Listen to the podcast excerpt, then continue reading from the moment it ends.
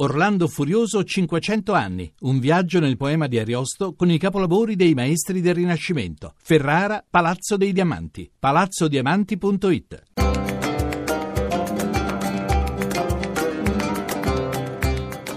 Dialogo con l'Islam.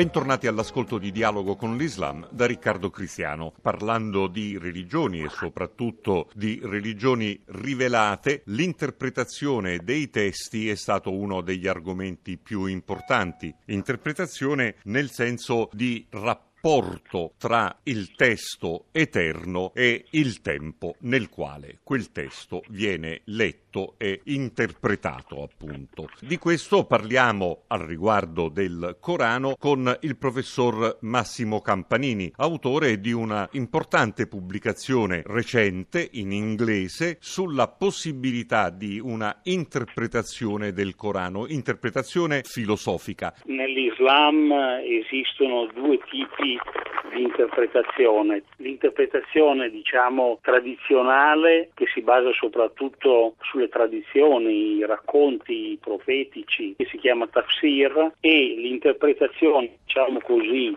ermeneutica, eh, talvolta anche esoterica, che si chiama tawil. Questi eh, due tipi di interpretazione in realtà né l'uno né l'altro hanno fatto tradizionalmente ricorso alla filosofia, nel senso che ci sono stati naturalmente nel corso dei secoli molti eh, pensatori musulmani come Avicenne, per esempio, come Fakhreddin al-Razi, Razi, che hanno utilizzato strumenti filosofici per interpretare il Corano. Ma eh, qui la mia proposta è proprio quella di tentare di leggere il Corano come un libro filosofico, cioè di leggere il Corano come se all'interno del Corano noi fossimo fossimo in grado di eh, reperire idee, informazioni, ragionamenti che hanno una base filosofica, eh, per esempio sul problema dell'essere, per esempio sul problema della creazione, sul problema della realtà di Dio, finalizzate naturalmente queste indagini soprattutto a cercare di comprendere Dio, cioè di comprendere la realtà dell'unicità di quella idea di unicità di Dio, il che eh, nell'Islam è il vero pilastro fondativo di tutta la cultura. Vista così diviene particolarmente importante la figura di Averroè che lei cita nel suo libro e che gli ascoltatori gli europei conoscono come la figura l'intellettuale ritenuto da tanti il possibile